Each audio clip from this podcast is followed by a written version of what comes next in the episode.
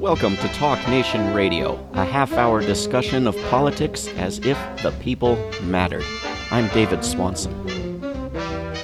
This week on Talk Nation Radio, it is my great pleasure to welcome Nina Turner. Nina Turner is the former national co chair of the Bernie 2020 campaign. She is a former Ohio State Senator and a former professor of African American history. Nina Turner is currently a strategic delegate advisor for rootsaction.org, and she hosts a podcast called Hello Somebody. Nina Turner, welcome to Talk Nation Radio. Great to be with you, David. So many things to talk about. I don't want the, to forget this one. Tell tell us about your podcast. Hello, somebody. Hello, somebody. So excited! It launched on Juneteenth. What a very fitting day to launch a podcast as, as we continue to push for reflection about the African American experience and what freedom looked like then and what it looks like now. As, as you know, we are engaged as a nation and a world in civil unrest over anti-blackness and racism. The Hello Somebody is going to be about everyday people. I'm bringing in folks who understand the journey, both notable people and people right from communities all across this country. I want people to see themselves and to find solace and hope, also to be challenged, because I certainly believe that everybody is somebody. So hence, hello somebody. People can find it anywhere they get their podcast. So please download Apple, Spotify, uh, uh, Google Play, wherever you get your podcast, and they can follow me on Twitter at Nina Turner and on Instagram at Nina Turner Ohio, or they can simply go to my website ninaturner.com. Very good. You seem to be up on all the different uh, media outlets. Um, are, are you as amazed as I am by the level of activism during the past month? Where where does how does this compare, and where does this fit in African American history? You know, I am. I especially because we're battling COVID right now as a nation and the world, the pandemic that has uh, overtaken us as a species and the things that we have to do to shore up uh, both ourselves and, and Mother Nature, if you will. And so, yes, to see that kind of activism and civil unrest when we are battling a pandemic of this magnitude is quite telling about where we are as a nation and that people, in the words of Fannie Lou Hamer, are sick and tired of being sick and tired. What happened to George Floyd, the murder, his murder, which sparked folks to take to the streets, is really just a buildup, a pent up anger, a pent up rage, if you will, from decades upon decades upon decades, or generation after generation, if you will, of African Americans being deprived of what it means to truly be able to pursue happiness. And I do believe that just as the civil rights movement was a turning point for that generation, that what we are what we're seeing unfold right before us the movement for Black Lives is a turning point in the 21st century. So the civil rights movement had the same had had a specific impact that ushered in a certain level of change from the Civil Rights Act to the Voting Rights Act, and this particular moment is going to serve as a catalyst for change as well in the 21st century. How do you th- how does this fit with electoral politics as the way to change things? We're often told in this country that if you can sit back and do nothing and be miserable, or you can wait your chance to vote many months from now, uh, and there's not much else you can do. But it seems people are engaging in activism at the level of, of, of, something as historic as the civil rights movement uh, without yet having uh, had too many elections. Uh, and it seems maybe that the frustration of having a candidate like Bernie Sanders uh, rather unfairly uh, fail to get a nomination this time and last time. That, that that that frustration could be one factor that's helped helped fuel this activism. What do you think? I do, David. It's certainly one of many variables to help uh, fuel the the the outward expression, if you will, that we're seeing all across the country. And progressives are they're winning. We I want the progressive movement to know that we are winning.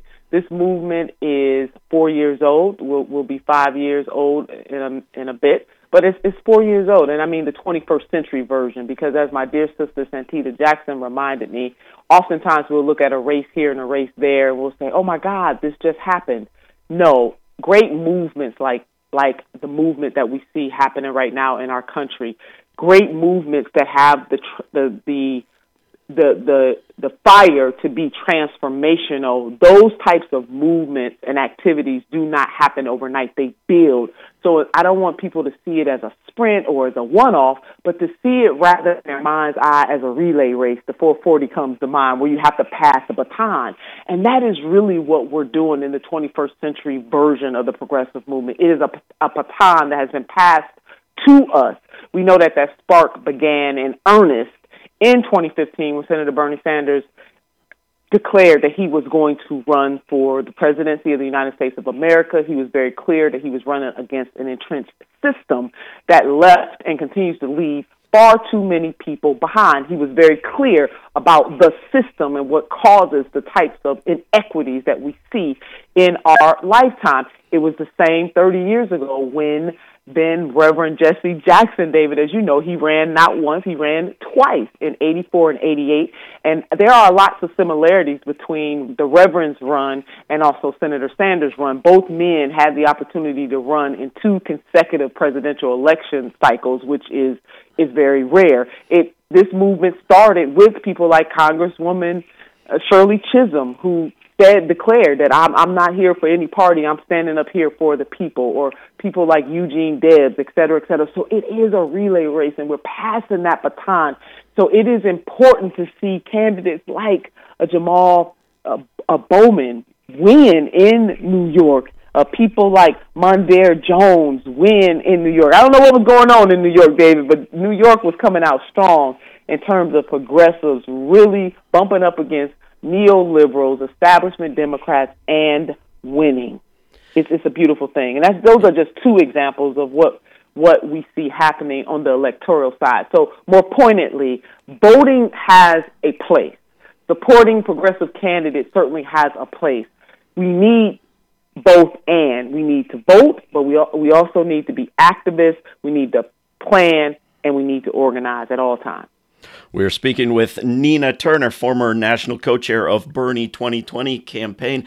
Uh, yes, indeed, Jamal Bowman and Mondaire Jones were two candidates that we were supporting at Roots Action and were thrilled to see succeeding. Uh, you know, I was uh, in in past months. I was pushing for any any presidential campaign, Senator Sanders or any other, to to publish a, a, a budget, a proposed budget. Here's what we would like money to go to and not go to in the federal government. And I was claiming uh, for a long time that no presidential campaign ever in the history of the country uh, had ever put out a budget of where they thought money should go. And I, have just uh, this week had people who worked on the Reverend Jesse Jackson's campaign in 88 say, no, no, no, we did it. We're going to find it and give it to you. Uh, so I'm looking forward to seeing that. But but Senator Sanders has, uh, has a new proposal about military spending, as does uh, Congresswoman Barbara Lee, right? They do, and thank God for Congresswoman Barbara Lee. I mean, she has certainly been quite the champion in the House of Representatives for making it plain about the military industrial complex and how we are less safe because we spend far too much money on private contractors and not enough money to shore up this nation on the domestic side. And the 2019 discretionary budget was about 1.19 trillion dollars. And David, 61% of that, or $720 billion plus, give or take, was spent on the military industrial complex. I mean, I want folks to wrap their minds around that. And so for every dollar that we spend on that side, money that's not being spent on our veterans, many of them who are homeless, that are not being spent on enlisted men and women right now for their care, but is being spent on military on the military industrial complex, meaning contractors, to build more and more weapons.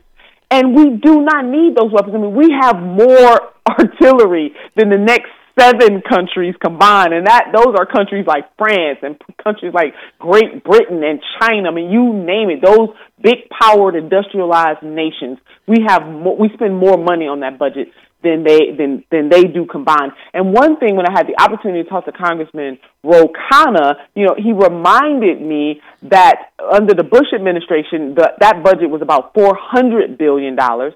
When President Obama, it grew to about six hundred billion dollars. So four hundred billion to six hundred billion to now over seven hundred and twenty billion dollars.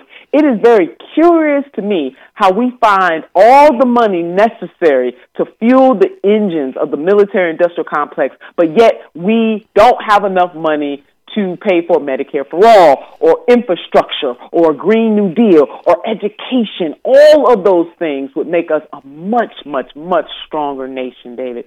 So yes, big ups to to Congresswoman Lee, uh, to Senator Sanders, to people like Congressman Ro Khanna, and even our dear friend David Ben Cohen, one of the co-founders of Ben Jerry's. For 30 years, he has been sounding the alarm about the dangers of the military-industrial complex.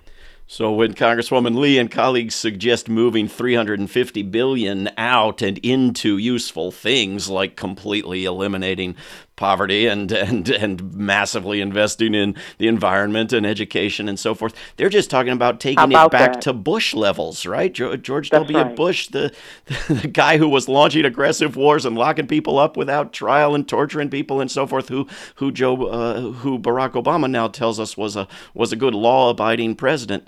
We're just talking about getting back to to that level, right? That's right. That's all we're talking about. And so where the money goes, you know, I do a show and it'll it'll be happening over it probably have about three more weeks left, but with Ben Cohen and it's called Drop the Mic and people can find that on Twitter at Drop the Mic twenty twenty where we talk every single week. Matter of fact we got a show coming up tonight at seven o'clock and my guest tonight will be Dr. Darrick Hamilton. He is an economist. He's the director of the Kirwan Institute at the Ohio State University.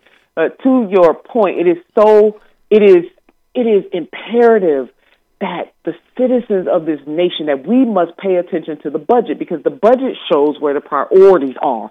And if for this country the priorities that it that if it matters more to elected officials to spend our money because it is our money on fueling a military industrial complex in lieu of education, in lieu of social service programs, in lieu of putting some down payment on making sure that we have a universal health care system, in lieu of eradicating poverty. What does that say about this nation? We have the money. The, the, the, the question comes down to do we have the will and whose side are these politicians really on, whether they be Republican or Democrat? That is the question that we need to ask. So, where does our money go, David? It is our money, it's the people's money, and we need folks to remember that. And we have to be good stewards and good shepherds and make some demands of the people that we put into elected office it, it seems like this wonderful activism is compelling uh, more and more major media outlets and, and people to have this conversation about the budgets for police departments, uh, but not as much yet about the military. How, how are these related, and how do you get that transition to where people will talk about the military in, in, in different ways, the way suddenly they're, they're willing to talk about armed policing? Well, just the way we just we have to draw people's attention to it. You know, it's so it's such a complex topic that it really is hard for people to focus on that, especially when you're in survival mode. And so many people, I mean, we are fast approaching, for example, 50 million people filing for unemployment. We are almost at 50 million. We're not quite there, but we will get there. And that is not a number that any of us should celebrate reaching. And of that that uh, of those people who are filing for unemployment every single day, we know that many of those people will not have health care, David. They totally lose it. So what because it is employer sponsored instead of having universal health care the way that we proposed in our campaign, in the Sanders campaign, thereby eliminating the need for anybody to have to worry about health insurance because it would not be tied to their job. It is the morally right thing to do, and it's also the economically just thing to do as well because we would save much more money as a nation than what we are spending right now. So when you ask how do we get people to focus on the military industrial complex at the same time that they're focusing in on police budgets, it is to draw the line between those things that we need, want, and can have, and how both the military industrial complex and the policing budgets eat into local, regional, state, and federal budgets and what that means. Where could we put that money? You know, Ben and Jerry's put out a nice graphic where it had this bowl of ice cream. No surprise there. And they had little bowls. One had education and then healthcare and infrastructure, and they were scooping it out. But the big bowl, they had defund the police, and it, about $105 billion and so what they were saying is what the defund the police movement is actually saying is to invest that money where it is needed the most and where it could do the greatest good. So one of the things that we're doing with Drop the Mic 2020, David, is trying to draw people's attention in a way that they can understand it so that they can connect the dots to all the things that we could and should have, but we don't because that money, our money, the taxpayers' dollars, are being allocated other places and in places that do not lift and do not make this country really, it doesn't make us safer. And the militarization of the police, as you and I both know, and many of your listeners I'm sure know, the 1994 crime bill. A lot of the the the militarization of the police force came through that bill. The, the handing down, if you will, of old equipment. I put that in air quotes that police departments have gotten and continue to get is because of the 1994 crime bill. Brings to mind the question of what you do about as uninspiring or, to be honest, as repulsive a candidate as, as Joe Biden. Do you do you focus on the on the good congressional candidates and let people uh, find their own way on the on the presidential lesser evil uh, disaster, or or what do you do about uh, about a, a candidate that bad? That's part of it. You know, I lean to what Dr. Cornel West has been saying it saying and he hits the mark as as good as, if not better than most when he says what we're dealing with is the difference between a neoliberal and a neo-fascist. We have really two bad choices this time around. We do know that this is truly about the lesser of the two evils. That is what this comes down to. And Mr. Trump is certainly the worst president that we've had in modern history. He stokes the flames outwardly of racism and bigotry. He cuts, you know, budgets for for for uh, services that the poor people need in this country, and it's just we, we we just cannot just can't stomach him.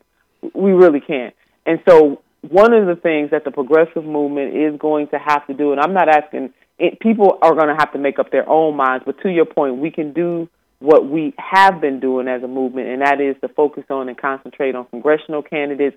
We need to, David. I'm just so surprised. Maybe I shouldn't be. I mean, as a former state senator, I'm just perplexed as to why we, uh, being the Democratic Party, is, is not focusing more on legislative races because this is a redistricting. You know, what what happens this the when legislatures, whoever controls the legislatures throughout this country this year, will be the ones to draw the lines, the congressional lines, and that is just as important as electing the next president of the United States of America.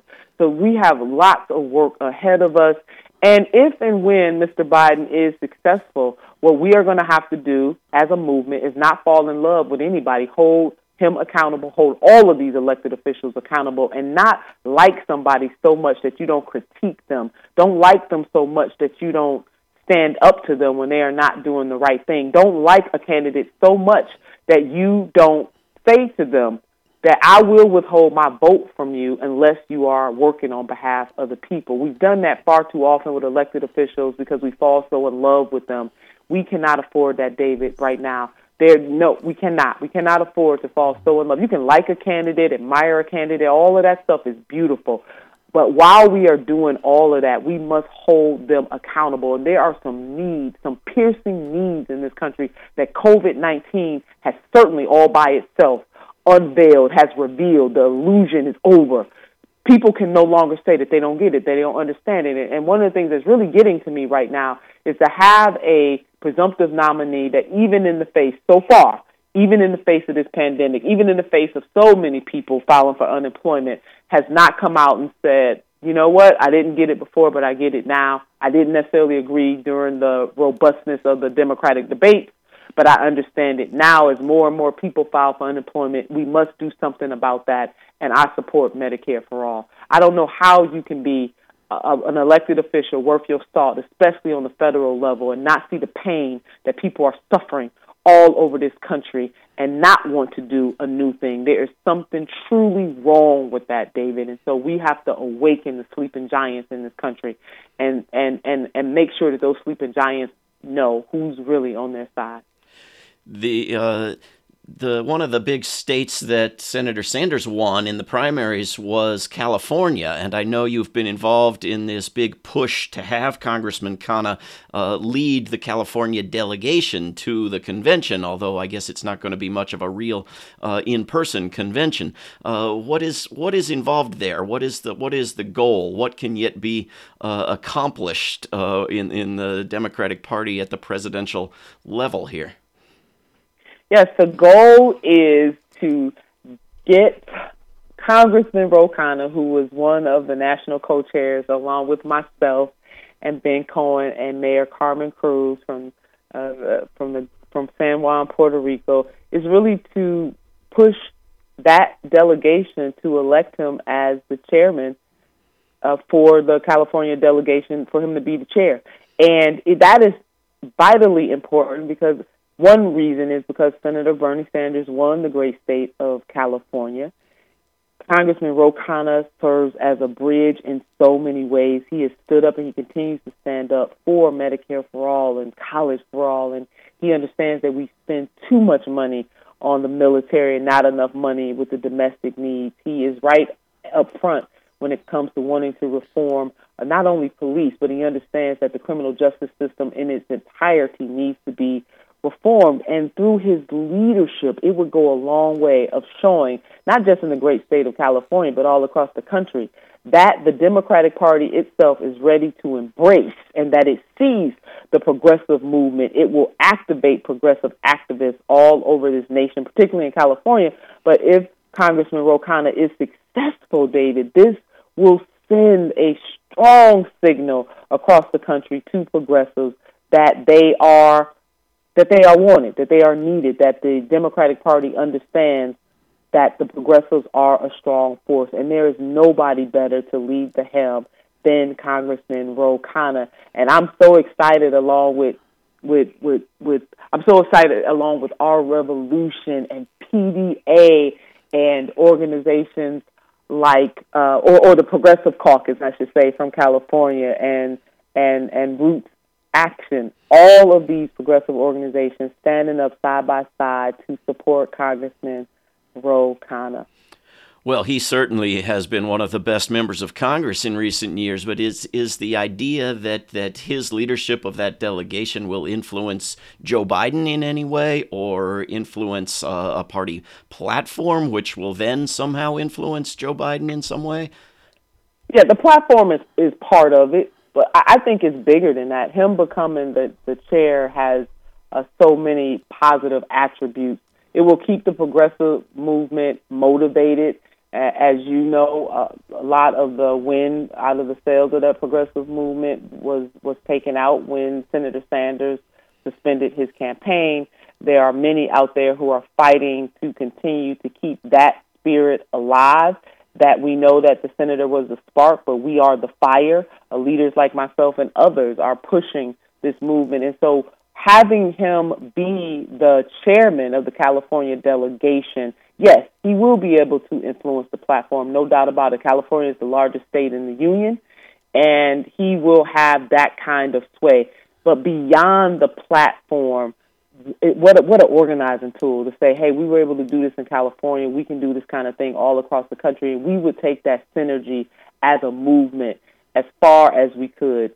And it is it's important for planning into the future. So it's not just about the convention itself. It really will help this Democratic Party kind of reform itself a little bit because it has a reputation heretofore of not really embracing the progressive side of the movement.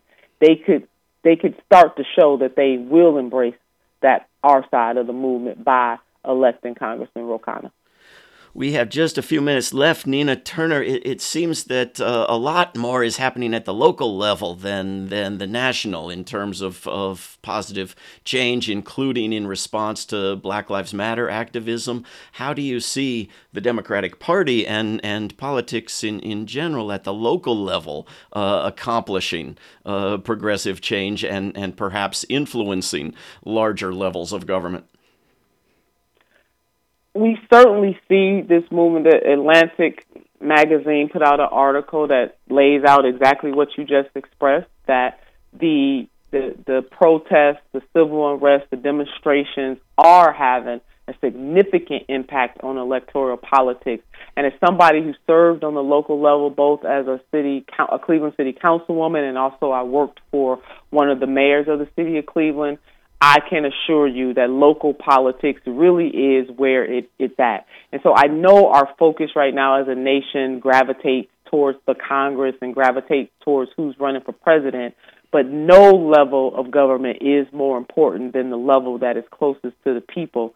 And so to continue to push, we need to elect progressive mayors, uh, progressive members of city councils. Mayors and city councils can reform their communities a lot quicker than the state level and also the federal level. So as we push to both reform and also revolutionize law enforcement in this country, one of the quickest, most thoughtful ways to do that is through local levels of government. And I don't want us to ever forget that.